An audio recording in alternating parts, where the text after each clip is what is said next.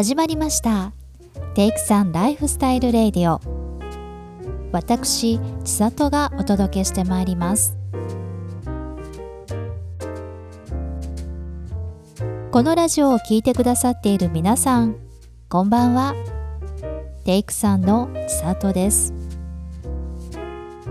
少し前のことですが先日ある美術展を見に行ってきました。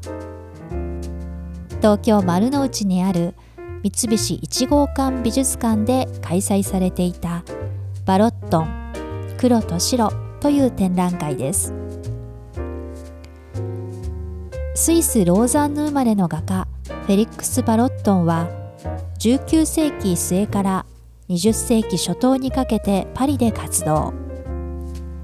前衛的な芸術家グループナビ派の一人です。私がバロットンの絵と出会ったのは2022年の初め。当時アーティゾン美術館で開催されていた展覧会の一角にバロットンの木版画が飾られていました。この時目にしたのが「街頭デモ」という作品。えらくシニカルで一瞬にして心を奪われたんです。そこに描かれているのは単純なストーリーのようでいてじっと見つめていると登場人物の複雑な関係性や各々の心理が浮かび上がってくるような気がしました。こうしてバロットンという画家と出会ってからしばらく後2022年の10月からバロットンの特別展開催の知らせを目にしましてこれは絶対に行かねばと思いその念願を今年になって果たしたわけでございます。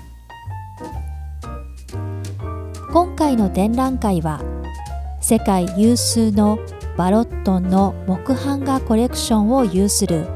三菱一号館美術館の180点からなる作品を中心に展示。その中には同じ時代に活躍したトゥールーズ・ロートレックの作品と比較した展示スペースもあったりと見応えのある特別展でした黒と白だけの世界それなのにどの作品も見る者の心の中にさまざまなストーリーを想起させそこに生きる人物たちがまるでコマ送り動画のように動き出しそうな感じを覚えました。また各作品のタイトルがユニークで題名を見てからその作品を眺めるとリアルさが一気に増します。例えば「南極」という題名の作品。おそらく絵の舞台はパリのアパルトマン。6人の男性が上階の部屋から開花へと棺を担いで運んでいるというシーンです。ところがこの階段の幅がとても狭く棺を水平にして運ぶことができない様子。棺を少し斜めにしながら窮屈そうに運んでいる男6人の表情は様々です。階段を後ろ向きで降りている若者はステップを踏み外さないよう慎重な目をしていて棺の足元近くを持つ老人は「なんでこんなに重たいんだ」とでも言いたげな苦虫を噛みつぶしたような顔。壁に背中がつっかえそうになっている中年らしき男性は無の境地でやり過ごそうとしているかのようです。果たして無事に棺を下ろしきることができるのか。日常に起こるちょっとした困難が描かれています。だからこそ登場人物たちのリアルなセリフが浮かんできて「南極」というタイトルが現実のシニカルさを強調しているような気がしました。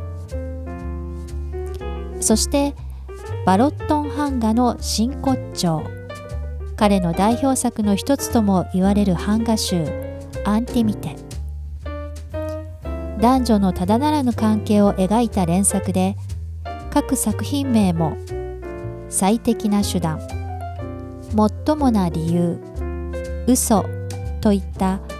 大人の男女のショートストーリーを読んでいるかのような雰囲気です。その中に「お金」というタイトルの木版画があるのですが男と女どちらがお金の無心をしているのか夫と私とでは見解が真逆になりました。同じ絵を見ているのに正反対のストーリーを想像した私たち。そこには見る人の数だけ物語が作られているんだと思います。ちなみにこの「アンティミテ」は森陽子さんの短編小説に漂う雰囲気に似ているなと感じました。今回もたっぷり1時間かけて鑑賞。至福の時を過ごしました。次にバロットンの世界に触れることができるのはいつのことでしょうか？その日を楽しみに。ということで今日はここまで。それではおばあ。